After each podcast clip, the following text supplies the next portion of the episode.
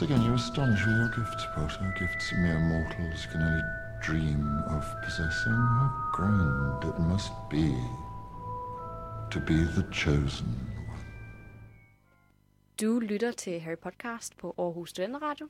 Mit navn er Nana Ville Cornelsen, og med mig har jeg... Amalie Dallov Permansen. Yes, i dag der skal vi snakke om kapitel 5, Diagonalt stræde i Harry Potter og de vise sten. Mm. Så øh, der sker noget, endelig. Der sker noget nyt. Det ja. gør der. Vi går væk fra familien Dursley. Ja, endelig. Vi er vist ikke de eneste, der er glade for, at vi ikke skal snakke mere om, om, om Dursley-familien i dag. Nej, jeg ved ikke. Ja, der er noget, jeg har tænkt på her øh, i introduktionen, jeg gerne vil sige. Ja. Og det er, at noget af det, vi jo gør med den her podcast, det er, at vi tager hver kapitel for det, kapitlet nu kan. Ja. Øh, og det vil sige, at det er lidt forskelligt fra gang til gang, hvad vi vælger at fokusere på. Det vil sige, ja, eller det jeg, Prøv på at sige. det jeg prøver på at sige, det er, at vi har for eksempel i nogle af de tidligere afsnit snakket rigtig meget om fatshaming.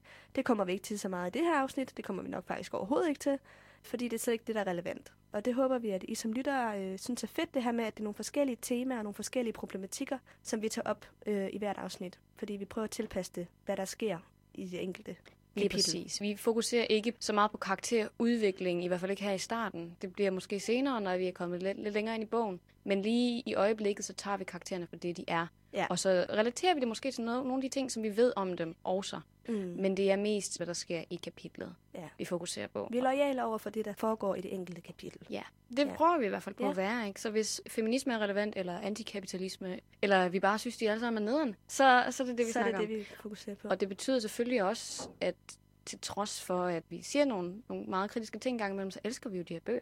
Det gør vi. Det har jo ikke noget som helst at gøre med, at, at jeg ikke kan lide Hagrid eller Dumbledore eller nogen som helst. Nej, nej. De er jo fantastiske, men derfor er det stadigvæk interessant at dykke ned i karaktererne og, og se på det, som kan kritiseres, ikke? Mm, helt sikkert. Men øh, efter sådan en lille public announcement, Ja. så kunne det være, at vi skulle gå videre til kapitlets resume, ja. som du gerne vil snakke om i dag, Amalie. Ja, det kan jeg godt. Jamen, øh, i dag er det et lidt længere kapitel. Det handler om, at Harry han øh, tager med Hagrid ind til Diagonalstræde, som er den magiske shoppinggade i, øh, i den magiske verden i London. Og, øh, og her skal han først i banken og have hævet nogle penge. Og han skal ud og have købt en masse bøger og kapper og tryllestav. Og han, han skal rundt og shoppe en hel masse. Det er en, virkelig en shopping-kapitel, det her. Mm-hmm. Undervejs i den her shopping gade, så møder han jo nogle forskellige personer, som vi kommer til at snakke om. Og øhm, så slutter kapitlet af med, at han skal med toget tilbage til familien Dursley. Yes. Ja. Det synes jeg var helt udmærket. Ja, God gennemgang. nu skal vi jo så til det segment, der hedder karaktererne i kapitlet. Og øh, vi har jo snakket meget om både Hagrid og Harry ja. i de tidligere kapitler. Så hvad siger du til, at vi fokuserer lidt mere på nogle af de nye karakterer, som vi møder? Det synes jeg er helt fint. Øhm, jeg ved ikke, om du har lyst til at starte med, med Harry og Hagrid, eller om du har lyst til at kigge på nogle af de andre først. Øhm, jeg synes, vi skal starte med nogle af de andre. Godt, så kan vi Ja. det. Den første, som vi møder, som, øh, som ikke rigtig er Hagrid eller Harry, det er Quirrell. Professor Quirrell, ja. Ja. Ja, det er rigtigt. Jeg har jo, altså, jeg ved ikke, den vil jeg faktisk egentlig gerne tage. Ja. Fordi vi kommer jo ind på den utætte kedel, som den her lille pop hedder, som der ikke er nogen mokler, der kan se. Men jeg tror, jeg har en eller anden fornemmelse for, at hvis du skal kunne se den her pop, så skal du først have at vide, at den ligger der. Det tror jeg, det er det øh, besværgelsen går ud på. Jeg tror aldrig, vi får det at vide. Men inde på den her pop, der møder Harry så en masse hekse og øh, troldmænd, som bliver meget benovet over, at han ligesom er der. Det er første gang, han sådan støder på det der, wow, jeg er faktisk famous. Og så møder han så sin, øh, sin kommende lærer, Professor Quirrell. Og jeg har fundet ud af, hvad han hedder til fornavn.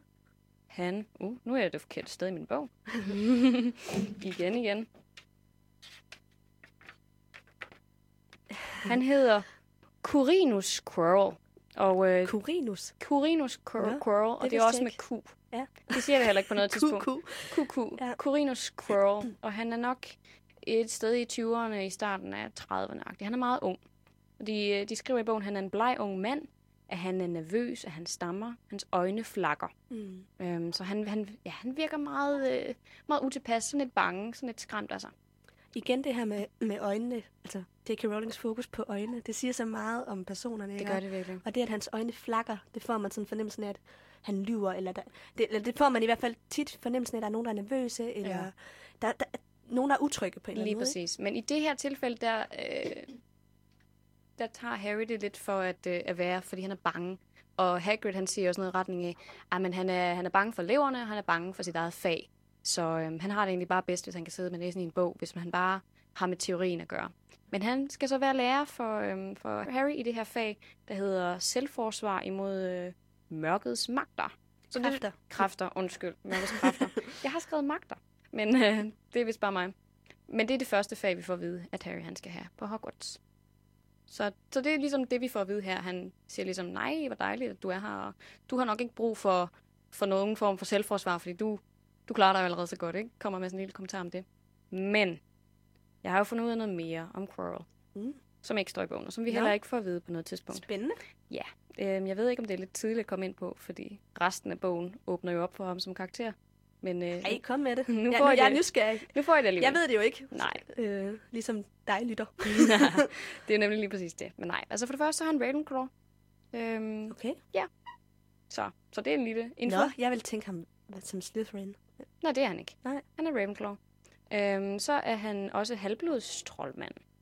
Og nu kommer hans baggrundshistorie så. Han, øh, han blev mobbet eller drillet som barn, fordi han var meget sådan svagelig og sensitiv. Havde nerverne siden ude på tøjet. Ikke? Han, han var en sensitiv dreng, og han var sådan lidt lille og scrawny. Han, han havde det ikke så godt med sådan skulle ud og lære masse praktisk. Han var sådan en teoritype, hvis man kan sige sådan.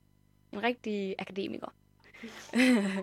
Aka-nørd. Akanørd, ja. Og det, det er jo meget fint, men så på grund af, at han blev drillet med det her, så fik han et eller andet behov for at skulle bevise sit værd over for resten af verden. Han fik sådan et eller andet, jeg skal nok på et eller andet tidspunkt bevise over for dem alle sammen, de tager fejl om mig. Han vil ligesom have noget anerkendelse, ikke? Få noget berømmelse. Øhm, og det ender så ud med, at øh, han efter at have undervist lidt tid på Hogwarts, så tager han så det her sabbatår, hvor han vil ud og finde Voldemort. Og Nå, det, så han tager ud med det Han tager ud. mål at finde Voldemort. Lige præcis. Han tager okay. Ud for at finde Voldemort. Det her det har jeg fundet inde på en hjemmeside, der hedder uh, Harry Potter Wiki, som ja, sætter det hele op i sådan en wiki-format. Men han har så taget ud for at lede efter Voldemort, både på grund af nysgerrighed, men også fordi, at han havde en eller anden forestilling om, at han måske kunne lære noget af Voldemort. Han kunne få nogle af hans øh, kræfter, eller få nogle tricks, eller hvad ved jeg. Så det var ikke for at, at besejre den del af Voldemort, der så ville være tilbage? Eller? Nej. Nej. Nej, det Altså, var det han ikke. Har, okay. Det var måske også sådan lidt øh, en eller anden øh, hvad hedder det, lyst til at være den, der finder Voldemort. Men det var ikke, fordi han nødvendigvis ville vinde over Voldemort. Han finder ham så i Albanien. Og så får Voldemort så charmeret sig ind på ham og får overvundet ham. Øh, han er jo meget stærkere end Quirrell, uanset hvor svag han er. Så det er jo ikke nogen sag. Og da han så finder ud af, at han øh, arbejder på Hogwarts, der tager han så med ham for Quirrell til at tage ham med tilbage til England. Ikke? Jeg ved ikke, om det betyder, at han allerede er fusioneret med Quirrell. Det tror jeg faktisk, det gør. Hvilket er, hvorfor han har turban på. Mm. Hvilket vil sige, at Voldemort er allerede med i det her kapitel. Ja. Ja. Sidder bag på hans hoved, Uden vi ved det. uden vi ved det. Øhm, og det vidste jeg faktisk ikke, fordi jeg troede først, at det skete i løbet af det her år, at han blev en del af Quirrell. Men det, det lader Nå. til, Ej, det vidste jeg nu godt. Det, det er jeg ret sikker på, at øh, vi får at vide på et eller andet tidspunkt, at Voldemort er der. Fra det tidspunkt, at han begynder at gå med turban. det ligger måske også lidt øh, mellem linjerne, men jeg troede måske, at det var noget, der var sket efter, at Voldemort blev, øh, hvad kan man kalde det, utilfreds med, at det gik mm. så Mm. dårligt med, at han forsøgte at slå Harry ihjel. Ja. Eller, hvad, hvad, eller Ja, få fat i få ja. de vise sten, ikke? Men uanset hvad, så er Voldemort der sandsynligvis. Det er bare det, jeg prøver at sige. Mm. Så Harry har allerede mødt Voldemort. Ved man, hvorfor at Voldemort var i Albanien? Nej, det tror jeg ikke. Nej, det, jeg synes bare, det er et sjovt sted at gemme sig. Det er det også. Eller sådan, det, er bare, det er bare så tilfældigt. Det kunne lige så godt have været alle mulige andre steder, ikke? Så man, Ja. ja. Jeg kan ikke lade være med at tænke, om J.K. Rowling har tænkt et eller andet med, at det lige præcis skulle være Albanien. Det kan godt være, at han har haft et eller andet tilknytningsforhold til Albanien. Det kan Ja, være, at vi skal prøve det, det at prøver vi at finde ud af til næste gang. Ja. Det er dejligt, som, som spørgsmålene spørgsmålene de kommer kan sig selv. lede videre, ikke? Jo, spændende. Ja, ja. Noget af det, som, øh, som vi også hører om, om Quirrell i det her afsnit, eller kapitel, det er det her med, at han stammer. Og at han ikke altid har gjort det. Men jeg kom sådan til at tænke på, at det er ret gennemført skuespil, fordi at Quirrell får jo den her rolle som den stammende professor Quirrell, sådan den der man har lidt ondt af, og ikke rigtig tager seriøst og er lidt bange for. Sådan, altså, det, det siger han jo til sidst i bogen. Det har været en del af hans taktik for at ikke blive opdaget. Og jeg tænkte bare, det er med med gennemført skuespil, at han begynder at stamme inde på den her bar for at... Øh, altså, Fremstå som svag. ja, Altså, Ja. det, det er noget, han gør sådan, hver gang han møder nye mennesker. Men tror du, tror du ikke også, det er en del af hans personlighed? Fordi han har jo også været særlig sensitiv og haft svage nerver tidligere som barn. Jo, det, virker det kan ikke selvfølgelig sådan- godt være, men det er bare, fordi det gør han jo ikke til allersidst i kapitlet. Eller Nej. altså i øhm, bogen, mener jeg. Nej, det er Det selvfølgelig allersidste rigtigt. kapitel, Ja. Det er selvfølgelig rigtigt. Altså, jeg ved ikke, hvor meget der er han, ham selv, og hvor meget der er Voldemort. Det kan jo være, at Voldemort ligesom giver ham noget styrke til sidst i bogen. Det kan godt være. Øhm, Det kan også være en kombination af, at det er hans barndoms usikkerhed, og så frygten for Voldemort. frygten for Voldemort, der gør, at han stammer. Altså, og så det her skuespil. og så det her skuespil, ikke? Ja. Altså, jeg tror i hvert fald, det ligger meget naturligt til ham, Ja. at være sådan sensitiv og stammende og nervøst anlagt. Men, men jeg ved det ikke, det er meget interessant. Øh, og jeg synes især, det var interessant, at han selv opsøgte Voldemort og tog afsted for at finde ham. Det overraskede mig meget. Det havde jeg ikke set komme. Nej, det er jeg faktisk også ret overrasket over, fordi jeg har nok mest set ham som et offer for Voldemort. Ja. Og det har han jo så ikke rigtig været. Han har jo ikke været helt uskyldig. Nej, han ønskede i hvert fald at finde ham, og så måske selv få noget af det, om han ønskede, at Voldemort skulle komme tilbage. Er jeg ikke helt sikker på, men det var i hvert fald det, han endte med at hjælpe til med, kan man sige. Ikke? Øhm, eller i hvert fald i en eller anden grad. Mm. Så ja, jeg har ikke så ondt af Quirrell. mere. Nej, det har jeg heller ikke. det har jeg heller ikke. The more you know. Og den Øhm. næste, jeg ikke har ondt af, det er Malfoy, som vi møder for første gang i det her kapitel. Ja, den blege dreng. Den blege dreng. Hvad var det, der står? Den Med det- blege, lyshårede dreng. Med det markerede ansigt, Ja. tror jeg, der står. Ja, ham møder vi inde hos Madame Malkin, hvor han står for øh, taget mål til sin kappe på en Ja. skammel. Og det første, Hag- Harry... Jeg, jeg bytter hele tiden rundt på Harry og Hagrid. det minder altså lidt for meget om hinanden. Ja, det gør det. Nej, men det første, som Harry tænker om Malfoy, det er, at han minder ham lidt om Dudley. Ja, Det og det synes jeg er grineren, fordi at, at noget af det, som øhm, man umiddelbart tænker ved Dudley, det er, at han er sådan en øh, mobber. Ja. Og det er så også det, Harry ret hurtigt gennemskuer, at Malfoy måske også er, ikke? Jo. En lidt usympatisk person. Er helt sikkert, helt sikkert. Jeg kunne godt lide det der med, at han sådan tænker over, at han har sådan et arrogant og overlegent tonefald, og han er sådan... Ja, han, han har lidt sådan en dårlig vibe. Han er sådan lidt hovski snovski, ikke? Og, Jo, det er, hvad man kalder et rigtig dårligt førstehåndsindtryk. ja, det Ja. er det.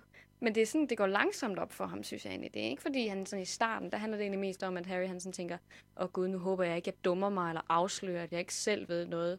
Men han, han ender egentlig med sådan at tænke, åh, oh, det er godt, jeg kan komme væk nu, fordi så behøver jeg ikke forklare mig selv yderligere, Mm. øhm, eller sådan skulle føre en, en videre samtale med ham. Mm. Noget, jeg, øh, jeg tænkte, som var lidt sjovt ved Malfoy, Ja. det er, at det er hans mor, der er ude at købe hans tryllestav øh, for ham. Fordi vi lærer jo inden ved Ollivander, som vi kommer ind på lidt senere, at det er tryllestaven, der vælger sin troldmand, og ikke omvendt. Det er faktisk rigtigt. Så det viser også noget om, at Malfoy og hans forældre ikke rigtig har forstået, hvordan det her basic tryllestavs forhold til troldmanden fungerer. Ja, jeg, jeg tænkte egentlig mere, at, hvad hedder det, at de er så fusioneret sammen på en eller anden måde, at de har så meget kontrol over, hvem de vil have ham til at blive. Det er en bedre fortolkning. den, den køber jeg. Ja. Ja, Som du ved, de prøver på at forme ham i deres billede, og han skal være på en specifik måde, så derfor skal han have en specifik tryllestav, uanset. om øh, der så var en anden tryllestav, der havde passet bedre til ham. Nemlig. Ja.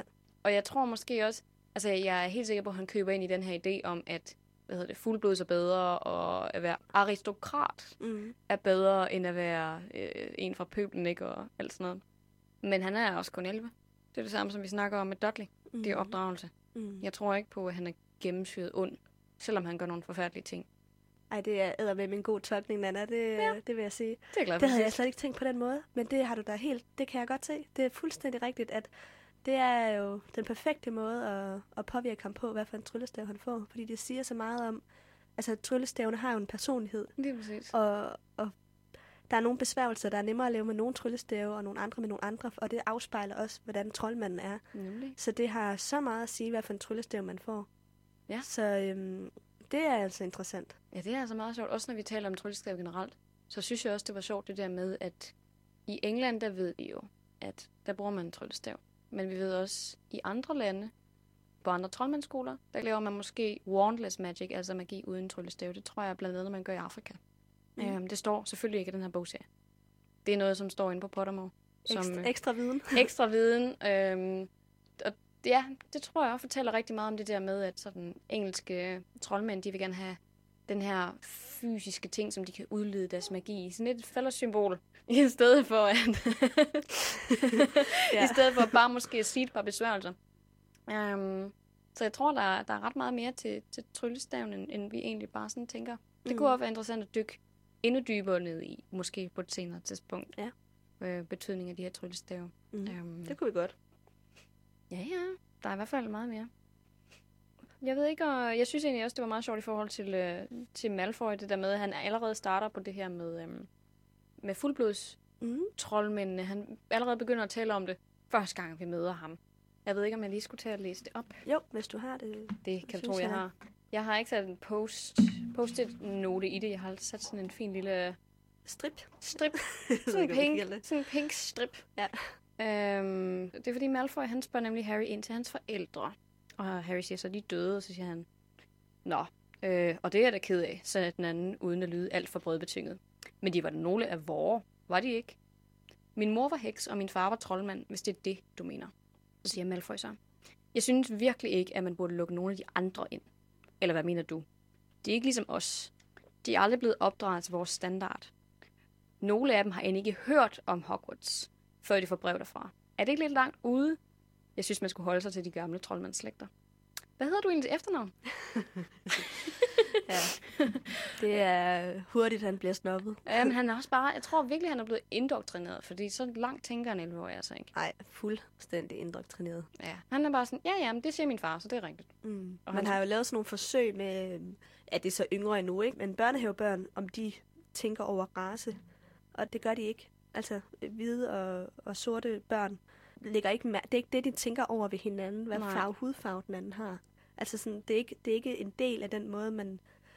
Øh, stereoty- man det er ikke blevet en stereotyp endnu. Nej, men så så, ikke hinanden barn. i de kasser, Nej, hvis man kan sige det sådan. Præcis. Så Malfoy, jeg ved godt, han er ældre end børnehavebarn, men det, at han allerede begynder at sætte andre i, i klasser på den måde, det er et udtryk for hans forældres holdning, mere end det hans, tror jeg. Helt sikkert. Ja. Det tror jeg også. At han så tror på det, det er jo så, hvad det er. Han er jo øh, stadigvæk et barn. Det gør ikke? man jo, når man bliver indoktrineret. Helt sikkert.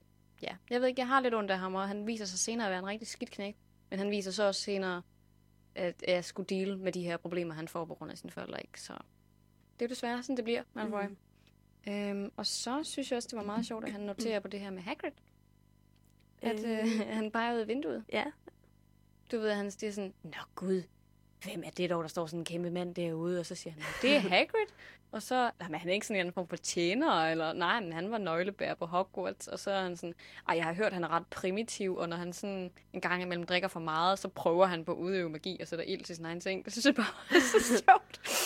og det er sådan, vi, vi, vi har jo godt set faktisk, at Harry, han er sådan egentlig ret okay, når det gælder magi. mm. Øhm, Nej, ja, at Hagrid er. Ja. Var Du, ja, det er fordi, du sagde Harry. Nå, gjorde jeg det? Ja. Nå. At Hagrid, han er ret øh, udmærket til, øh, til magi, ikke? Så det er bare så sjovt. Jeg kan slet ikke kan vide, om det er sket, at han har sat ild til sin egen ting. Altså, det kunne det da godt være. Jeg ved det ikke.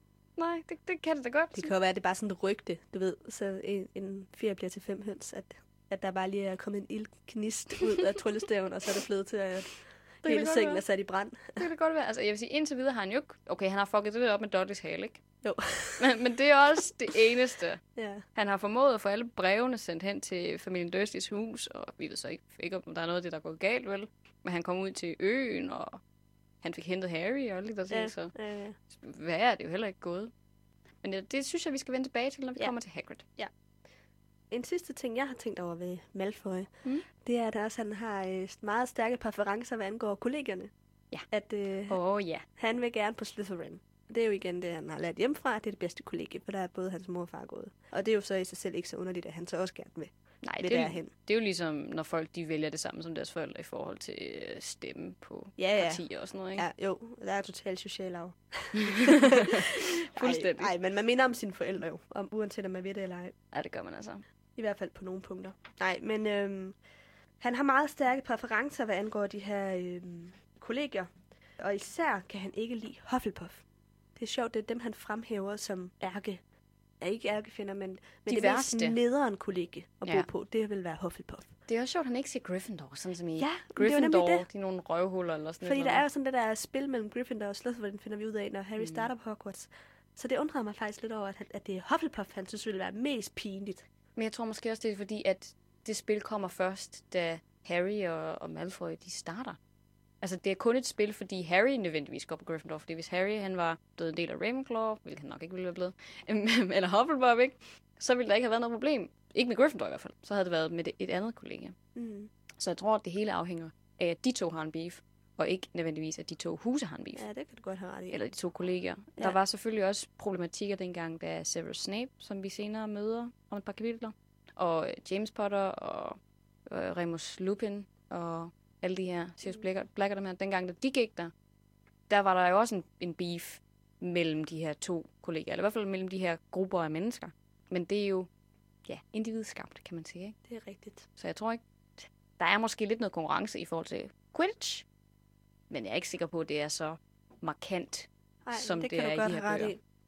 Jeg læste en artikel omkring øh, sådan noget med identitet i forhold til de her kolleger. Mm. Og der, øh, der var der en, der skrev, at, at Hufflepuff for hende var sådan et øh, kollega for dem, der, øh, der var svært at placere de andre steder. Det var sådan lidt et opsamlingskollega for, for dem, der ikke rigtig passede ind andre steder. Man kan altid komme på Hufflepuff-agtigt. Og det synes jeg øh, er lidt synd, hvis det er på den måde, at man Ja. tænker Hufflepuff. For jeg synes jo, det er et fint kollega. Altså... Det, jeg tror måske også mere, at man skal tænke det som det sted, hvor du, hvis du føler dig ja, malplaceret, uanset i hvilken henseende, så vil der være et sted til dig. ja. Sådan, du ved, den der åbne favn, der tager imod dig, uanset hvad du har gjort, eller hvad du er, eller... Ja, Mm. jeg tror, at det er meget sådan omfavnende. Meget måske sådan lidt nærmest kristent, hvis man kan sige det sådan. Mm. Du ved, de, de er okay med dig, uanset hvem du er. Næsten. Jeg kan godt se, hvad du mener. Også det her med kammeratskab, som bliver vægtet rigtig højt. Lige præcis. Men jeg synes også, hvad er det nu, han siger? Han Sig- siger, at Hufflepuff er for nørderne og de langsomme. Ja, det er rigtigt. Det er også, det er også derfor, at alle de hader Hufflepuff. Jeg tager ved på, at jeg skal være på Hufflepuff. Ja, og ved du hvad, på et eller andet punkt, så vil jeg næsten ønske, at han var inde på Hufflepuff, fordi han er sådan, åh, jeg må bare ikke derhen, og det er bare, uh, det vil bare være det værste. Og der går bare så mange nice mennesker på Hufflepuff. Mm. Altså Cedric Diggory er sgu da mega nice, og en god fyr og alt muligt. Ja. Prof- professor Spire. ja, øh, ikke fordi vi kender hende, men, men Nej, men hun er jo også fra Hufflepuff. Og øh, Newt Scamander, fra Ja. øh, den, der lige har været en ny film om. det er rigtigt. Jeg Mm. mm. føler, at det er ligesom at dem, der har lidt mere roligt gemyt, måske. Som ikke har behov for at skulle vise sig helt på den måde, som for eksempel Gryffindor har og Slytherin har. Mm. Og Ravenclaw har jo det her med, jeg skal være den klogeste. Ja, ja. Og Hufflepuff, jeg føler, de, de hviler det er det lidt mere af sig mindst, selv. mindst konkurrencepræget øh, Ja. hus i hvert fald. De vil bare gerne have det rart med hinanden, og Ja. ja. chille lidt. Og... Jeg har hørt fra, eller læst inde på nettet, det er ligesom dem, der ryger sig skæve. Nå. Det er sådan lidt dem, der har sådan en hippie-mentalitet. Okay. De, de vil bare gerne chill. Jeg ved ikke lige helt, om jeg køber Nå. den der med ryge sig skæve. Ej, den, den har, det må jeg indrømme, det har jeg aldrig tænkt. Men, øh, Nå, det kan være, vi kan se det nu. Det ved jeg sgu ikke. Jeg prøver at have det med i mente. ja. Nå. Har du mere til Malfoy? Nope. Så lad os gå videre til Ollivander, som øh, er tryllestavsmageren. Hedder det det? Ja, det tror jeg godt, man kan sige. Ja. Ham, der har den mest kendte tryllestavsbutik i London. Ja, og nok også i hele verden. Næsten. Ja, der, han har jo en konkurrent, øh, som jeg ikke kan huske, hvad hedder lige nu. Nej, det er ham der, som bor i Rumænien eller sådan noget. Ikke Ja, jo, som vist også er ret god. Ja. Øhm, ham hører vi om senere, det? men I bog 4. godt husket. Nå, men Ollivander, som vi møder i det her kapitel, han, øh, jeg, jeg tænkte, han var meget mystisk, da jeg læste kapitlet. Ja. Han, skal give, han giver i hvert fald Harry sådan en rigtig ubehagelig vibe. Ja. Altså, man er ikke tryg i hans selskab. Man kommer til at sidde sådan lidt på stolen og være sådan, Åh, jeg kan ikke helt greje ham her. Jeg ved ikke, hvad han vil, og han ved for meget. Han er lidt uhyggelig, ikke? Jo. Altså, han Jo. har en uhyggelig hukommelse. Han, kan, han siger også selv, jeg kan huske alle de tryllestave, jeg har solgt i mit liv. Mm-hmm. Okay, hvem kan det? Ja, det er nemlig det. Man er sådan, og også hvor gammel er han, for de skriver, skriver de ikke en meget gammel mand. Han er sådan, og den der butik, hvor den startede sådan 300 år før vores tidsregning. Eller sådan noget, den dur. Ja, sådan noget lignende. Og det er, altså, det er et virkelig, virkelig gammelt foretagende. Og det, emmers, det lugter sådan lidt af sådan noget mystik. Ja, Sådan noget religiøs mysticisme. Sådan lidt en, en kult ting, måske. ja, det- ja lige præcis. Jeg tænkte også over, at han rører ved Harrys ar. Han går hen og rører Det er ham rigtigt. i panden og rører på arret. Og han går også sådan, så tæt på ham, at øh, Harry beskriver, at hans næser næsten rører ved hinanden. Så tæt går han på ham. Han invaderer virkelig det, man kalder personligt space. Altså, øhm, man har sådan en lille cirkel. Ja. Øh, nu sidder jeg, det Så lige op vi for mig, gør det- det med hænderne. Ja, det går lige op for mig nu, at det kan I som lytter ikke se. Men jeg sidder over for Nana og viser, hvordan man har et personligt rum omkring sig. Ja. Ja. En radius af cirka 20-30 cm, hvor man ikke kan lide, at andre mennesker kommer ind i. Ej, i hvert fald ikke fremmede mennesker. Ikke, vel? ikke, ej, ikke fremmed, ikke? Men, Øhm, men det, det er egentlig sjovt, du siger det her med, at han rører ved arret, for jeg tror ikke, der er nogen andre, der gør det ud over Voldemort. Nej, nemlig. Og det er derfor, han er lidt uhyggelig. Ja. Men han har også en fascination af, af mørkets magter, og det her med tryllestavene, der, der forener sig og sådan noget, som er øh, meget creepy. Ja, det altså, er han. han er ikke... Øh, han er ikke sådan... Jeg ved ikke, hvad man skal kalde det. Selvfølgelig er han god. Han vil jo ikke støtte Voldemort. Men han, Nej, det vil han ikke, men han siger alligevel, at øh, Voldemort har udført store bedrifter. Lige præcis. Han, han har anerkendt, han har respekt over for det, Voldemort har gjort. Uanset om det betyder at torturere folk, eller smadre broer, eller hvad fanden ved jeg. Ja, han Ja. virker sådan næsten fascineret. Jamen, det tror jeg også, han er. Ja. Men det er ligesom den samme vibe, får vi også senere fra Severus Snape, og den samme vibe får vi senere fra Harry Potter. Jeg tror, Og fra Dumbledore. og fra Dumbledore. Jeg tror, når man har en vis viden om det her emne, så kan man ikke lade være med også at få en vis respekt. Fordi der er noget i det her felt af magi, som ja, tiltrækker folk. Mm. Det er rigtigt. Jeg, jeg ved ikke, jeg synes bare, han var øh, Creepy. creepy. Ja, det er lige præcis ordet. Jeg synes, han er creepy. Det er han også. Har du, øh, har du mere til ham? Jeg har faktisk ikke Nej, det har jeg heller ikke. noteret så forfærdeligt meget. Der er heller ikke... Scenen med ham er faktisk ikke så lang. Nej, det er den virkelig ikke. Men Øhm, jeg synes også, det var virkelig interessant, at han kunne huske alle de her tryllestave. Ja. Og ned til den mindste detalje, som hvor lange de er, og hvad præcis materiale er, og hvad der er inde i dem. Kan du huske, hvilken tryllestav det er, Harry han får? Har du Er skrevet det det ikke noget med Christian? Vi kan lige finde det jo, hvis det er. Vi har jo begge to bogen for os, det kan har man vi sige. Mm, Usædvanlig kombination. Kristtorn og kimærhorn, 11 tommer, udsøgt og fintfølende. Det er den.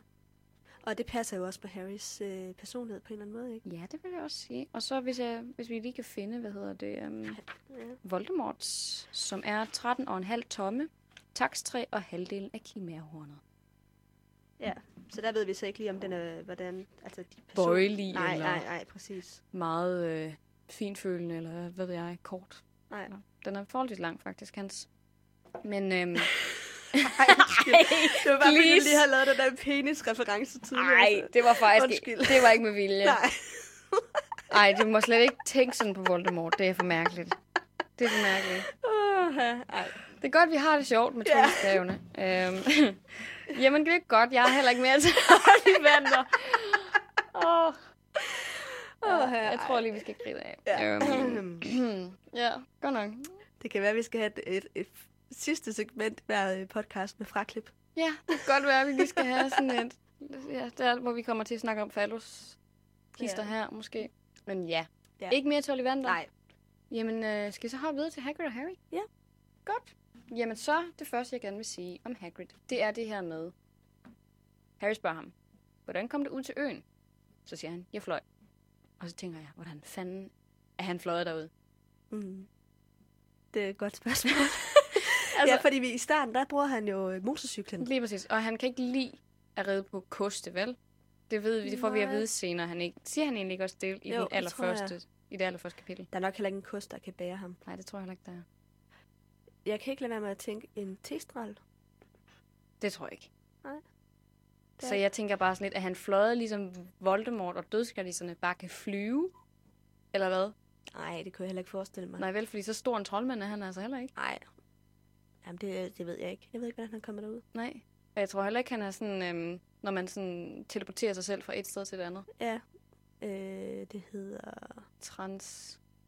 Ej, det kan jeg simpelthen ikke huske, men jeg ved godt, hvad det er, du mener. Ja. Det er der, hvor de drejer rundt, og så ryger de et andet sted hen. Nemlig. Øhm, nej, det tror jeg heller ikke, han har lært. Nej, det tror jeg ikke. Han, altså, han droppede ud i tredje år. Så det, det er han slet ikke i stand til. Det er sådan noget, de lærer i femte. Altså, mit bedste bud er en testral. Altså, de her hestelignende skæbninger. Ja, men hvor, var den, hvor ville den så være blevet af? Jamen, den er da bare flået tilbage igen. Ja, okay. De jo, har jo vildt god retningssans. Det er rigtigt. Altså, Så jeg, det, tror, jeg tror ikke, de behøver en rytter for at finde tilbage. Nej, du har nok ret. Altså, det tror jeg heller ikke, at... Ja. Det er i hvert fald et bedre bud end både kost og motorcykel. Mm. Øhm, så ja, det undrer mig bare, når han er så... Han er jo ikke en god troldmand, som sådan. Så. Ja. Og så ved jeg ikke, om vi også lige skal til den her overvejelse med familien Dursley. nu, Ja. hvor vi er nået til det. Det, det skal siges, jeg, inden vi startede optagelsen, så sagde jeg til Nana, at noget af det, og det havde du også tænkt over, men at øh, de efterlader jo bare familien Dursley ude på den her klippeø, og så Harry og, øh, og Hagrid, de tager båden tilbage til, til fastlandet. Nemlig. Så hvordan filan kommer familien Dursley væk fra den her ø? Ja, det er jo ikke til... Altså, det er jo... De bliver bare efterladt. Det er bare sådan, der er enten så er der et hul i blottet, eller også så er det fordi, at ham der, som de lånte båden af, tager tilbage og henter dem. Men det kunne jeg ikke forestille mig. Altså, han er nok... Nå. Måske han ikke har fået penge, men jeg tror, han er typen, der vil have penge først. Så... Ja. Jamen, det er simpelthen en gåde for mig, hvordan Ja. Sørensen de kommer tilbage. Og de har ikke noget mad. Nej, de har ikke mere mad. Det kan være, at de, de bare sulter derude. De svømmede tilbage. Nej, det har de simpelthen ikke. Det tror jeg ikke på. Det kan de sgu da heller ikke. Nej. Jeg kunne ikke forestille mig, at Dudley kan svømme. Jamen, det er i hvert fald et mysterium, hvordan de uh, har fragtet sig selv tilbage til fastlandet. Jeg kan bare lige forestille mig, at man sidder der, og så bare være mega glad for, at, at Harry og Hagrid er forsvundet der om morgenen. Og så komme ud, og så opdage båden er væk. Båden væk. Øh, nogen, der har en idé? Og, Ja. og de har ikke noget magi, så Nej, det er bare De sådan kan lidt... ikke gøre noget som De helst. kan ikke gøre en skid. Ej, det er virkelig... Og der er ikke engang mobiltelefoner på det tidspunkt. De er fuldstændig... Det er, hvad man kalder afskåret fra omverdenen. Lige præcis. Ja. De er så lost. Øhm, men det, det, det går jo godt til sidst. Men øh, det vil jeg godt have et svar på, det Ja, er. det kunne være sjovt. Øhm, så ja, ja, så mere til, øh, til Hagrid. Så var der lidt det her med mokler, ikke? Fordi vi havde jo snakket om at i, i sidste kapitel, at han, øhm, han virker til at være sådan lidt snobbet i forhold til mokler. Og så tager de så igennem, hvad kan man kalde det, diverse transportsystemer for at komme til London. Blandt andet kører de med tog, og de tager metroen og tager nogle, nogle eleva- elevatorer og sådan nogle ting. Og så på et tidspunkt, så går de forbi nogle parkometre, hvor han så har en øh, ret sjov kommentar, som jeg gerne lige vil læse højt. Ja. De forbipasserende stirrede på Hagrid, da de spacerede gennem den lille by til stationen. Harry kunne ikke bebrejde dem. Ikke blot var Hagrid dobbelt så høj som alle andre, han blev også ved med at pege på helt almindelige ting, som for eksempel parkometre med udbrud som Sag bare, Harry. Hvad mener du om det? Sikke dog, de mokler kan finde på, var. det er bare sådan, han ser lidt på dem, som om de er sådan et lidt primitivt folkefærd, som ikke sådan helt har forstået, hvordan øh, tingenes tilstand hænger sammen. Så de har bare sådan nogle små, sjove opfindelser, som gør, at de kan klare sig igennem dagen, ikke? Mm. Det synes jeg bare var sådan, ej, de er meget søde. Er det ikke hyggeligt, som de finder på, var? Ja, så det, øh, vi snakkede om i sidste episode, det her med, at kan jeg vide, hvor mange mokler han lige har mødt. Mm? Det kan vi nok godt øh, bekræfte, at han har nok ikke mødt så mange. Nej. Som også var vores øh, Hypoteser. hypotese om det, ikke? Ja, med den måde, han reagerer på, ikke? Jo. Men det er bare sådan, det er lidt ligesom sådan, ikke for sådan at, at være for kritisk, men det lugter lidt af hvid imperialisme, tager ud og studerer nogle, nogle primitive øh, Mm. øh, kulturer, og så, nej, hvor det bare sjovt, og så spiser de med pinde, eller Ja, hvor fascinerende. mærkeligt, nej, de har ikke noget tøj på, eller sådan Ja, lidt, ikke? Det, jo. det lugter lidt af, af, af sådan en slags fascination. det øhm, giver jeg dig så, ret i. så det var sådan lidt sjovt. Øhm, har du mere til Hagrid? Mm. Mm. Så synes jeg, vi har været omkring det, jeg synes var interessant ved ham.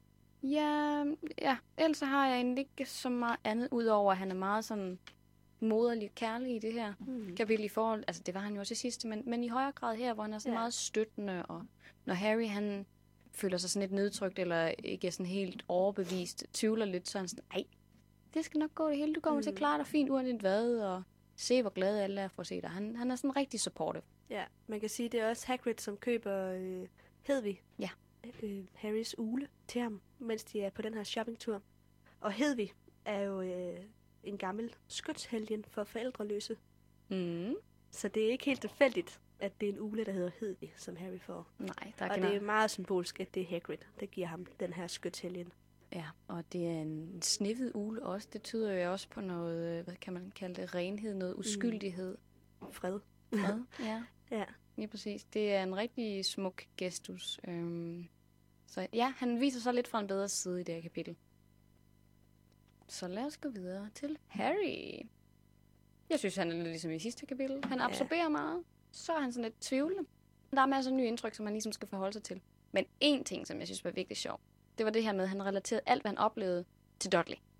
Blandt andet er det inde i uh, Florence Bloods for at købe bøger, så står han og nærstuderer de her bøger, og han finder nogle bøger, hvor der ikke uh, står noget i, og så tænker han sådan, åh, oh, dem ville Dudley bare være ellevild efter at få fat i, fordi han hader at læse. Altså sådan, Det er, slet ikke, det er så godt set, det har jeg slet ikke tænkt over, men det er rigtigt. Men det er jo gør- hans eneste verden, han kan sammenligne med. Det er jo, præcis. det er jo hans øh, barndom med Dudley, ikke? Jo. Men det er rigtigt, alt bliver sat i, i relation til, hvad vil Dudley synes om det? Hvordan vil Dudley passe ind her? Lige Hvad vil præcis. familien Dursley tænke om alle de her penge, der er, jeg har i min bankboks? Mm. Hvordan minder Malfoy om Dudley? Altså sådan, Det er hele tiden. Det, det sker rigtig mange gange. Der er også et tidspunkt, hvor han øhm, står og kigger på en bog med forbandelser, hvor han tænker sådan, jamen jeg vil forbande Dudley. ja. ja, ja, Og ja, det er det er sådan- rigtigt. Og det det fortæller os også bare meget om, for det første, hvor gammel han er, og hvordan, hvor troværdig han er som fortæller, ikke? Fordi at hele hans verden hedder familien Dursley. Og nu hedder den så også lidt diagonalstræde, ikke? Men vi kan ikke rigtig regne med ham som fortæller, fordi han har ikke et særligt stort, øhm, Horisont. en, en særlig stor horisont, nej, eller, eller et særligt stort verdensbillede som sådan. Så, så det synes jeg lige er værd at bide mærke i, ikke? Mm. At alting sættes i øh, relation til familien Dursley. Det nye segment i dagens øh, episode, det er den magiske verden. Ja. For nu er vi jo blevet introduceret til den, Ja, sådan vi, rigtigt. vi er lidt nødt til også at have noget, der hedder den magiske verden nu i hvert fald, for der er fandme meget at snakke om. Det er der. Og i dag kan jeg også allerede nu se, at øh, afsnittet bliver lidt længere, end det plejer at være, fordi øh, der er meget at tage fat på. Noget af det første, der sker, efter at Harry bliver Introduceret. Kommer introduceret til den magiske verden, det er, at de skal i banken. Ja, Gringotts. Gringotts, og han finder ud af, at han faktisk er ret rig. Det vidste han ikke. Han har en hel masse penge i sin bankboks. Mm-hmm. Og du har fundet ud af noget med, med møntfoden, Nana. Det har jeg nemlig. Vi finder ud af allerede i kapitlet før, at der er noget, der hedder Knut. Men der er også noget, der hedder galioner, og noget, der hedder sølvsejl. Og jeg har altid undret mig over, hvad præcis de her penge er i danske kroner, fordi det får man jo ingen indikation for. Jeg tror, de siger sådan et eller andet, der går 17 sølvsejl på en galion, men det kan vi jo ikke forstå. Øhm, så jeg har fundet ud af, at en galion, det er 43 kroner og 94 øre, så næsten øh, 44 kroner. Og øh, et sølvsejl, det er 2 kroner og 55 øre. Og en knut er 0,09 øre. Okay, Eller 9 øre er det vel så. Ja. Så øh, det, er, det er sjovt. det er nogle meget mærkelige sådan... Det er heller ikke Øhm. højt, deres møntfod går op, så. Nej. Altså, når, en galion er jo det højeste, den højeste, øh, Øh, hvad skal man sige, øh, mønt. mønt, ja. Det er jo ikke meget, når det kun er, hvad var det, sagde, 44 kroner? 44 kroner, ja. Ja. Når man Vi- tænker på, at vi har sædler, der går op til 1000. Ja, det er rigtigt. Men de, der er jo så også nogle ting, for eksempel er det ikke sådan noget syv galioner eller sådan noget, han giver for en tryllestav. Jo, Så skal man jo så bare kaste en hulens masse galioner efter et eller andet. Jeg tror, men det er jeg, da sindssygt upraktisk, når det kun er mønter, de har. Det, Det- skal du gå og bære ja. på helt vildt mange mønter. Det er rigtigt, men det virker heller ikke som sådan en særlig materialistisk, øh, som et særligt materialistisk samfund. Som sådan. Altså, det er jo mere sådan lidt et øh, håndværkersamfund. Du ved, vi har en, en øh, tryllestavsmager, vi har en skrædder, vi har en boghandel. Men det er ikke, fordi der er store fabrikker. Det er ikke, fordi der sådan er fokus på, at du skal sådan ud og have mange ting. Så jeg tror Mm. ikke, de har... Det er mere sådan nogen som familien øh, Malfoy, der måske bruger mange penge. Men jeg tror ikke, resten af troldmandssamfundet har behov for at måske have så stor en møntfod. Jeg er ikke Nej, sikker. det har du måske ret i. Man kan Nå, sige, de, mønt. de kan jo trylle sig til mange af de ting, som vi andre skal købe hjælpemidler til at kunne gøre, ikke? Ja, i hvert fald sådan, hvis det gælder service. Ja. Vi finder senere ud af, at for eksempel mad, det kan man ikke trylle frem af ingenting. Du skal ligesom... Øhm, Men du kan godt fordoble det, du har. du kan godt fordoble det, du har, ja. Og penge, det kan du heller ikke få trylle frem af ingenting. Det øh, er der i hvert fald nogen, der hypotiserer. Øhm, så der er ligesom nogle, nogle begrænsninger i forhold til noget med magi, men, men du har heller ikke behov for så mange ting, vel? Kan man, Nej, skal man sige. På samme måde. Det er ikke den samme type samfund som vores i hvert fald. Mm. Øhm, men, men det var det, jeg fandt ud af i forhold til øh, kurserne. Nu vi snakker om øh, møntfoden og, og tal og hvad der går på hvad, så var der noget, jeg lagde mærke til i det her kapitel, og det er, at alle de tal, altså hver gang de skal tælle noget, øh, så er det primtal. Altså møntfoden, det er 17 øh, knut og 29 kn- øh, et eller andet sølvsejl. Og Mm. Jeg kan ikke lige helt huske, de der, hvor mange der går af hvad på hvad. Nej. Men det, var, det er primtal, og det er, de skal i boks 713, som også er et primtal. Mm. Og øh, Hagrid skal slå tre gange på øh, muren for at komme ind i diagonalstrædet. Det er også et primtal. Åh, oh, ja. Og ifølge gammel overtro, så er primtal øh, magiske tal. Oh, du har Så tænkt der, det er- igennem. Ja, så der er sådan et eller andet... Øh, ja, den skarpe lytter vil tænke, jamen Nimbus 2000, det er ikke et primtal. Men det er heller ikke... Altså, det er alle de tal, hvor de skal tælle noget, eller skal ind i nogle tal. Nej, det er, Hvor er det det er jo navnet på en, på en Det er ting, navnet kan på en, det, er, det er et navn. Det er ikke Ja, det kunne lige så godt have bare heddet Nimbus. Ja. Øhm, Så det er mere sådan, hver gang det fysisk skal gøre et noget, eller skal tælle noget, eller skal ind et bestemt sted, så er det altid primtal. Ja, det er faktisk virkelig godt tænkt. Det havde jeg ikke overvejet. Til gengæld har jeg en anden lille surprise, Ja. nu når vi snakker om tal. Nu skal du ind i boks 713, ikke? Ja.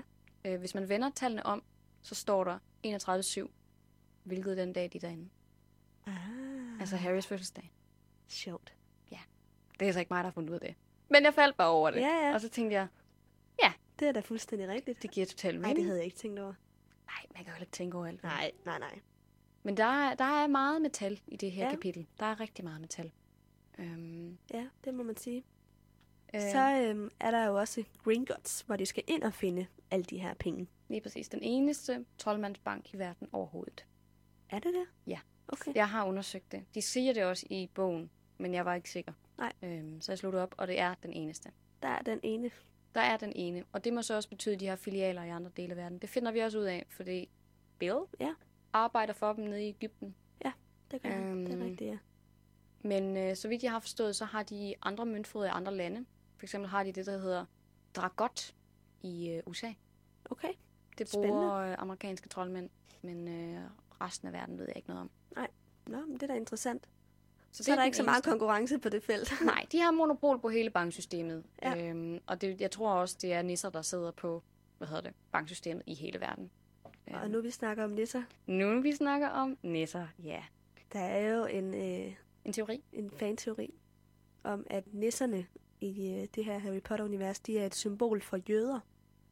Og jeg synes, nu når vi snakker om det, så kan vi lige så godt lige opremse de karakteristika, som vi får at vide Ja. om nisserne i bogen, og så de sådan stereotype karakteristika, der er for jøder argumenterne generelt. for, hvorfor at, Ja. at der er den her, øh, hvad skal man sige, kobling. Lige præcis. Altså for eksempel øh, i bogen, der betegner de øh, nisserne som, eller goblins, som det hedder på engelsk. Jeg tror egentlig ikke, vi skal se dem som vores nisser, men mere som goblins, altså sådan engelske eller mere sydeuropæiske goblins. Ja. De er ikke husnisser, Nej. sådan som vores, der sidder, når det er jul og sådan noget.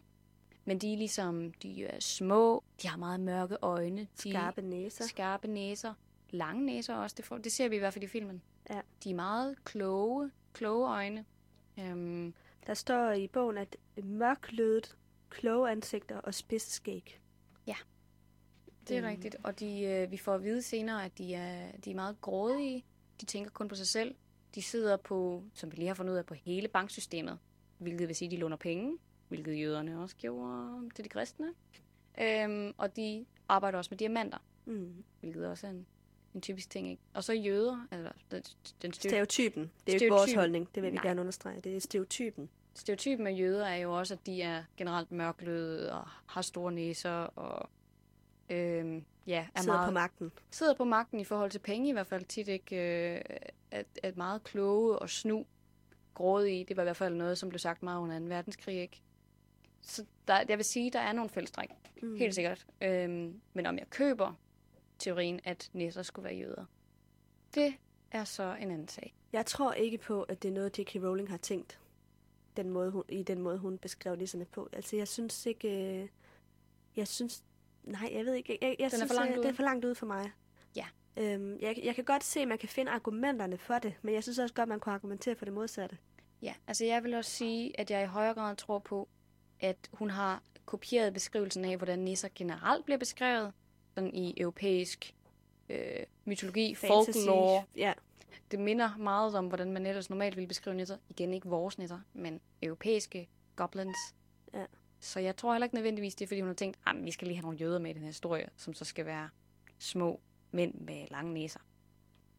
Så nej, jeg synes heller ikke helt, jeg køber dem, men jeg vil også sige, der er overraskende mange altså sådan sammenligninger, når man først dykker ned i det. Så det må jo være op til folk selv. Nogle gange kan man jo synes. godt, øh, hvis man får at vide, at man skal kigge efter noget, så kan man jo godt finde alle de tegn, der så bekræfter en i den teori, man nu skal bekræfte, ikke? Det er rigtigt, men det kan man jo sige i forhold til alt. Det er rigtigt.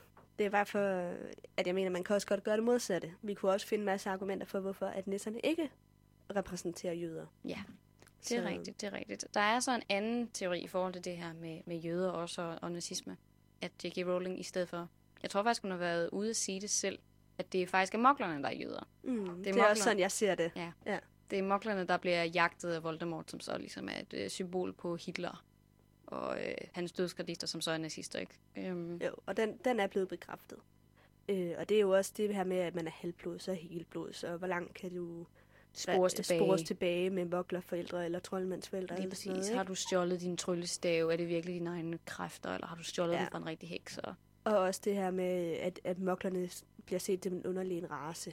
De bruger jo faktisk ordet race, ikke? Jo. Øhm, så jeg synes i højere grad, man kan bruge den der 2. verdenskrig terminologi på mokler versus troldmænd. Det vil jeg også øh, give dig helt ret i. Jeg er også mere tilbøjelig til at købe den, Ja. end jeg er tilbøjelig til at købe nisse, nisse-teorien, fordi som sagt, de er altså et anerkendt fabeldyr. De optræder i mange gamle tekster, og de optræder i meget fantasy. Så der, er, ligger, der ligger ligesom allerede en terminologi omkring nisser, inden der hun begynder at skrive de her bøger. Så Mm. jeg ved ikke, det må være op til folk selv, hvad de synes er rigtigt. I Ja. kan jo skrive til os med jeres øh, bud, måske, hvis I har lyst. Det kan I blandt andet gøre på Facebook. Ja. øhm, nå. Der er noget andet i øh, troldmandsverdenen, som jeg lige synes, vi skal nævne. Og det mm. er, at vi får nævnt Ministeriet for Magi. Ja. Som er øh, den politiske elite, eller hvad man skal sige. Øh, Deres det- regering. regeringen i, øh, i det her troldmandssamfund. Og øh, Hagrid han siger, at deres primære opgave det er at skjule den magiske verden for moklerne. Ja. Det er så spørgsmålet, om det er rigtigt, at det, om det er sådan, eller om det bare er Hagrids forståelse af deres opgave. Men jeg tror umiddelbart, at han har ret, fordi jeg var inde og lave lidt research, hvor jeg fandt ud af, at der har været en kæmpe krig. Jeg kan ikke lige huske, hvornår det var, men der har været en kæmpe krig mellem mokler og troldmænd på et tidspunkt Ja. langt tilbage i Det historien. snakker de også om i magiens historie. Ja. Det og der døde på. der nemlig en hel masse troldmænd. Øh, fordi at, jeg tror nok, det var der, hvor moklerne havde fundet, øh, havde, altså at man havde, geværet var blevet opfundet. Ja. Så, så moklerne havde lige pludselig rig- rigtig meget magt og kunne skyde Ja, en masse. og var i stand til at ligesom, øh, slå igen, hvis man kan sige sådan. Ja, lige præcis. Og derfor så, de troldmænd, der overlevede under den her krig, de, de bestemte sig ligesom for, at vi må beskytte os selv fremover ved at holde os hemmelige, så moklerne ikke øh, Skader os skader igen. os igen. Men det, Så- det er egentlig sjovt, du siger det. Fordi jeg har nemlig også noteret det ned. Og der siger Hagrid nemlig som forklaring på, at de må skjule sig fra moklerne. Der siger han, moklerne må ikke vide, at der findes troldmænd, fordi de vil skaffe sig magiske løsninger på alt. Og det er jo ikke rigtigt. Der er jo ikke en skid med det at gøre overhovedet. Det er jo fordi, at de vil ikke afsløses igen, og så ende ud i en ny krig. Nej, det er Hagrids fortolkning. Enten så har han simpelthen ikke været med lang tid nok til at have fået den her bid af magiens historie med, eller så vil han ikke have, at Harry han ved det hele, og bliver sådan, oh my god, det hele det er bare for mærkeligt. Mm. Jeg, jeg ved ikke lige helt. Jeg tror måske bare ikke, han, han er så bogligt interesseret. Nej, han er måske bare ikke altid lige oplyst. Og Det er der heller ikke noget i vejen med, nej, lige præcis. Selvfølgelig er der Det ikke var vi det. enige om. Det er der heller ikke noget i vejen med. Nej, selvfølgelig er det Nej. ikke det, men det er, bare, det er bare sjovt, ikke? Fordi det er virkelig en fejltolkning. Det betyder bare, at vi nogle gange bliver nødt til at tage Ha- Hagrids facts og stille spørgsmålstegn ved dem, fordi er de altid sande, eller er det hans oplevelse Lige præcis. af en sandhed, ikke? Og i lige så høj grad Harrys. Ja, ja, ja, helt sikkert. Altså, Harry er jo også meget utroværdig. Ja, i hvert fald på det her Øhm, tidspunkt. Han bliver mere og mere Man oplyst. kan sige, det er alle mennesker jo til en eller anden grad, fordi vi tager udgangspunkt i vores egen virkelighed. virkelighed, ikke? Så man skal jo altid være kritisk. Ja. Men øh, Men det er i hvert fald en god ting, ligesom at have en mente, ikke? lige præcis. Øhm, ja, jeg ved ikke, havde du mere til ministeriet? Nej. Fino. Jamen, skal vi så gå videre til dagens tema? Du vil ikke snakke om øh, navnene på Åh, oh, jo, det kan vi da godt. Det er Undskyld. fordi, øh, Harry han får jo det her brev om alle de her bøger og andet udstyr, som han skal købe, før han kommer på Hogwarts. Ja. Og der er der en liste i det her brev over, hvad for nogle bøger det er, han skal have. Og der får vi at vide, at det er almen indføring og bla bla bla bla bla. Og man får også at vide forfatternes navne. Og der tænkte jeg bare, at der var nogle af dem, der var lidt sjove. For eksempel så øh, tusind magiske urter og svampe af Philida Spore. Mm-hmm. Altså, sporer og svampe, det hænger sammen, ikke? Og magiske drikke og elixir af Arsenius digger. mm. Men Arsenius, altså øh, arsenik. Ja. Og overnaturlige dyr og deres yndlingssteder er Newt Scamander, som er salamander. salamander, salamander. Ja. Lige præcis. altså, det var bare... Det er det også. Altså, ja. jeg har faktisk nogle flere, nogle flere facts. Ja, okay. Øhm, magiens øh, historie er skrevet af Bathilda Bagshot, mm-hmm. som vi møder senere, som, Det øhm, som er med til at hjælpe, hvad hedder hun, Rita Skeeter til at skrive en bog om Dumbledore, efter hun er blevet senil. Vi møder hende desværre først, da hun er blevet, øh, hvad kan man kalde det, en slags zombie af en art. Så det er lidt trist, men, men hun optræder igen senere. Og så øh, var det også sjovt med ham her, øh, begyndervejledning i forvandling, Emmerich Switch. Altså, at skifte noget, ikke? Og, øhm, Nå ja, og forvandle noget er at skifte noget. Ja. Lige præcis. Og Mørkets Kræfter, en håndbog i selvforsvar af Quentin Trimble, som også er en anden måde at sige tremble på, som ryste Mm. af skræk. Um, så der går rigtig meget ind i navne her. ja, det må man sige. Det var det, vi sagde med, hvad hedder hun, øh, med Hedwig. Ja. Og øh, jeg ved, Dumbledore, det er et gammelt britisk ord for humlebi. Altså, der jeg generelt ja. tænkt virkelig, virkelig meget over navn. Jeg tror, at Minerva, er det ikke også et, et græsk gudindenavn for Jo, og, et eller øh, andet? Sirius er jo også... Øh, Nordstjernen. Ja, men også et stjernetegn med en hund, mener jeg nok. Er det ikke det? Eller husker jeg Øh, forkert? Det kan godt være. Jeg, Jeg mener så også, at Sirius, det- det er Nordstjernen. Altså, det er jo i hvert fald en stjerne, ikke? Jo. Men øh, jeg mener også, der er et eller andet stjernetegn med en hund Måske den bare kaldes hundestjernen. Nå, det kan være. Det kan godt være. Altså, jeg ved ikke så meget om, om astronomi og astrologi og Nej, det er sgu noget med fair nok. Det er også fair nok. Ja, det, jeg ved godt, det er to forskellige ting, men ja. Men generelt, læg mærke til navne ja. I de her bøger. og Navne betyder meget. navne betyder virkelig, virkelig meget. Mm. Og så møder vi også i det her kapitel Daedalus Diggle, som vi også møder senere. Øhm, han er ikke så vigtig i det her kapitel. Harry møder ham inde i den utætte kedelige af de her gamle mennesker, som øh, rækker ham hånden. Men hvorfor er han vigtig senere? Jamen, det er, fordi han er med i orden. Nå, Han er en af dem, der transporterer Harry fra øh, Private Drive øh, hen til Phoenix-ordenens ja, hus. det havde jeg glemt. Ja, men det er, fordi han aldrig har haft en særlig fremtrædende rolle, men jeg kunne godt huske, at jeg havde hørt navnet flere gange før. Mm. Men han er allerede med her i etteren. Jeg troede, jeg sad også og tænkte, det navn, det kender jeg. Men så tænker jeg, kan jeg vide, om det er, fordi jeg tænker Cedric Diggory, og det minder lidt om. Ja. Men det er det ikke. Han optræder et par gange til sidst øh, i serien også, ja. Ja. og han er faktisk også den troldmand, som øh, Harry stod ind i sammen med øh, Tante Petunia i, øh, jeg tror det er kapitel 2 eller sådan noget, hvor ja. de er inde i et supermarked. Ja, det Øhm. snakker vi også om i en tidligere episode. Det er præcis. Han er en af de mænd, som Dumbledore stoler på og har sat til måske at holde øje med Harry. Så alting går, som det skal, mens han er barn. Så øhm, det er også interessant. Altså, han spiller ikke en kæmpe rolle, men han er også med i det her kapitel. Så jeg ved ikke, om vi skal... Har vi mere til navnet nu? Så lad os snakke om ugens tema, som er... Øh, ja, det, det var lidt svært lige at sådan finde en følelse, som vi ikke har været inde på før. Så i stedet for, så har vi sådan lidt mere taget det her øh, fænomen, eller hvad man skal sige, den her handling, at Harry kommer ind i den magiske verden som tema. Det er præcis. Porten til magien. Nemlig.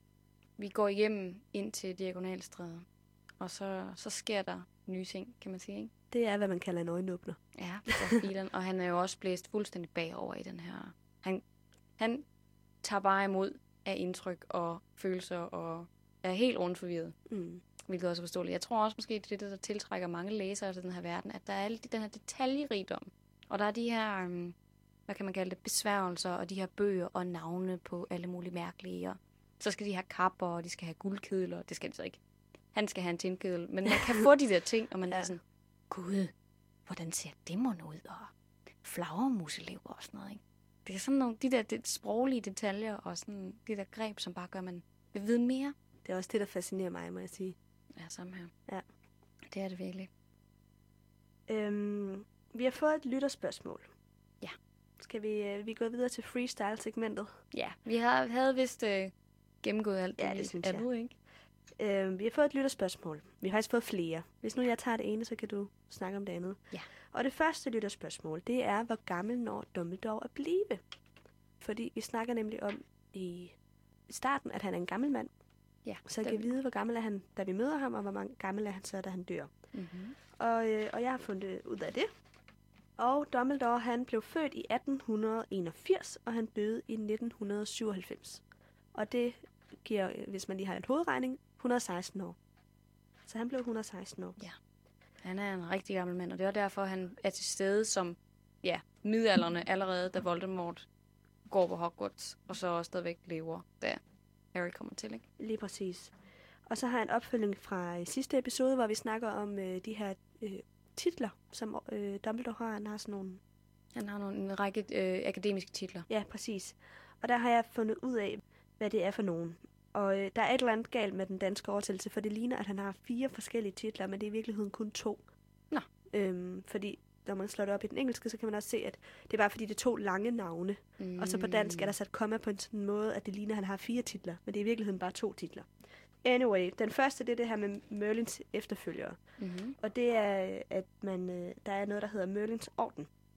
Hvor at, det er en form for medalje. Man kan sige, det er lidt det, vi ser som en Nobelpris. Mm. Kan få den her første ordens medalje, hvis man gør et eller andet, der er vildt. Og han har, der står inde på nettet, at øh, den is awarded for acts of outstanding bravery or distinction. Altså i et, et storslået mod. Ja. Og, øh, og den fik han, da han besejrede Grindelwald, en Gellert Grindelwald. Gellert Grindelwald, som vi også vil høre mere om senere, men som er en øh, troldmand, som Øh, forsøgt at øh, også lave noget verdens øh, overtagelse. overtagelse noget, på samme måde som Lidt ond troldmand Voldemort. Ja. forsøger også. Øh, og så var der det her med, en, at han er mugwump, anerkendt mugwump. Ja. Og ifølge Oxford Dictionary, altså øh, den ordbog, som bliver lavet over på Oxford Universitet i England, så er mugwump for det første et rigtigt ord. Mm. Og det betyder, at det er en person, som er uafhængig af især partipolitik. Det stammer fra amerikansk politik i 1800-tallet. I Harry Potter betyder mugwump, at man er medlem af den internationale sammenslutning af troldmænd. Og den øverste leder, eller den øverste mugwump, det er så Dumbledore. Det var også det, jeg Øh. mente, at øh, senere de sagde, at han var den øverste mokbom. Ja, han øh, bliver lige frataget den stilling i bog 5, hvor de tror, han er sindssyg, Lige præcis. men han får, kommer tilbage igen. Det er faktisk egentlig meget sjovt nu, når vi taler om de her titler, fordi at øh, Hagrid, han nævner jo også i det her kapitel, at øh, Cornelius Fudge, som er minister for magi i det her samfund, han konstant skriver til Dumbledore, fordi han vil have råd til alle mulige forskellige ting, og de faktisk også har bedt Dumbledore om flere gange at være minister for magi, men han har afslået hver gang. Og det er jo også fordi, vi senere får at vide, i bog 7 må det jo så være, at han, eller 6, det kan jeg ikke huske, men han siger i hvert fald, at han skal ikke have magt, mm. fordi han kan ikke håndtere at have magt på den måde. Det er rigtigt, men plus at han, øh, det at være mugwump betyder, at man er politisk uafhængig. Lige præcis. Så det er måske også derfor, han ikke vil være minister. Nemlig, så skulle han i hvert fald øh, tage en anden rolle, som han måske ikke er tryg i. Så øhm, det er rigtig interessant også at have, have de briller på i forhold til Dumbledore, ikke? Mm.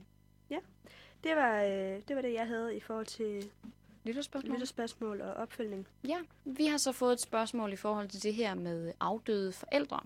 Fordi øh, i sidste gang, der snakkede vi om James' forældre. De var, de var gået bort, før det var Harry, han, øh, han kom til. Og så har vi fået et lytterspørgsmål om, hvornår Lillys forældre, de gik bort. Og desværre, så står der nærmest ingenting. Det eneste, vi ved, det er, at øh, Lillys forældre, de øh, gik bort, inden det var Lily og James, de blev myrdet på Allerhelgens nat. Så øh, det er ikke engang sikkert, at de overhovedet har nået at se Harry. Øhm, så der er faktisk nærmest ingen information om det. Vi Nej. ved kun, de hedder Mr. og Mrs. Evans, faktisk. Der er ikke engang fornavn. Så øh, JK, du må heller lige få skrevet noget på Pottermore. Men ellers, så tror jeg faktisk, det var det for frileg. Det var det også. Så er det citat-tid. Ligesom vi skal afslutte med et citat. Det synes jeg. Og jeg har fundet et til den her uge. Jeg vil lige sige, det er fedt at få lytterspørgsmål. Det er mega Det kan fedt at få godt. I lytterspørgsmål. må gerne, det må I gerne fortsætte med. Det kan man jo gøre ind på Facebook. Lige præcis. Skriv os en privat besked, eller skriv til os om whatever. Ris, ros, helst ros. Og i den anledning gå ind og give os fem stjerner inde på iTunes, hvis I har lyst. Gerne, gerne. Vi, ja, Nej, vi bliver lidt glade hver gang, vi kan se, at der er nogen, der har givet os fem stjerner. ja, det gør vi virkelig. Det, det betyder noget, fordi det er jo det er nogen, der har hørt det og, og godt kan lide det, og det, det er dejligt. Det er en rigtig dejlig gave at få, at øh, det, man laver, det bliver hørt af nogen. Så øh, Ja. bliv endelig ved med det. Det øh, værdsætter vi rigtig meget. Det gør vi. Men øh, jeg vil slutte af med et citat, hvor det er Hagrid, Hagrid, Hagrid. Hagrid der snakker til Harry. Og det er i aller sidste kapitlet. Så siger han, du skal ikke bekymre dig, Harry. Du vil hurtigt tage ved lære. På Hogwarts starter alle elever fra begyndelsen, og du skal nok klare dig. Bare vær dig selv. Jeg ved godt, det lyder dumt. Du har nemlig altid været noget for dig selv, og det er altid svært. Åh, Ja, han er så dejlig. det er nemlig det. Jamen, øh, tak for i dag, Anna. Tak for det, Amalie. Once again, you astonish with your gifts, Potter. Gifts mere mortals can only dream of possessing. How grand it must be to be the chosen